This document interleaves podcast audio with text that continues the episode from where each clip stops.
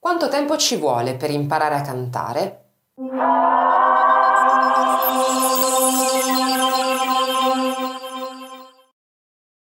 Questa è una domanda da un milione di dollari, una domanda che eh, ci si pone spesso quando si inizia a studiare qualsiasi cosa, poi no? A studiare canto in questo caso.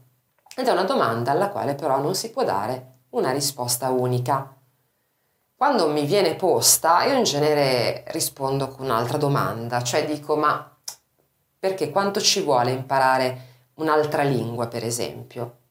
Non c'è una risposta, o meglio, ci possono essere diverse risposte che dipendono da diverse variabili sostanzialmente. Prendendo sempre l'esempio della lingua straniera, se il tuo scopo è semplicemente quello di essere in grado di ordinare la cena in un ristorante o chiedere indicazioni per strada, beh allora probabilmente metterai meno tempo a imparare la lingua.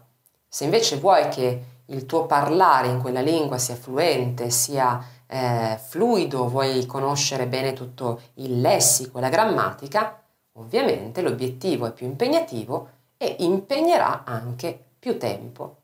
La seconda variabile è quanto vuoi dedicarti poi allo studio Pensi di prendere una lezione ogni tanto e poi lasciare che i giorni tra una lezione e l'altra passino senza fare nulla? Oppure intendi impegnarti ogni giorno con costanza, imparando sempre un po' di più, allenandoti sempre un po' di più? Naturalmente i due casi portano a due risultati completamente diversi. Se eh, fai una lezione ogni tanto e poi null'altro a parte la lezione, sicuramente i tempi si, dilat- si dilateranno in maniera incredibile. Se invece tu meticolosamente segui le lezioni, poi applichi quello che hai imparato e ti alleni, ovviamente i risultati arriveranno molto prima. Per cui ricordati che il risultato, l'obiettivo, dipende molto da te, da quello che vuoi fare, da quello che vuoi raggiungere e da quanto ti impegni per raggiungerlo.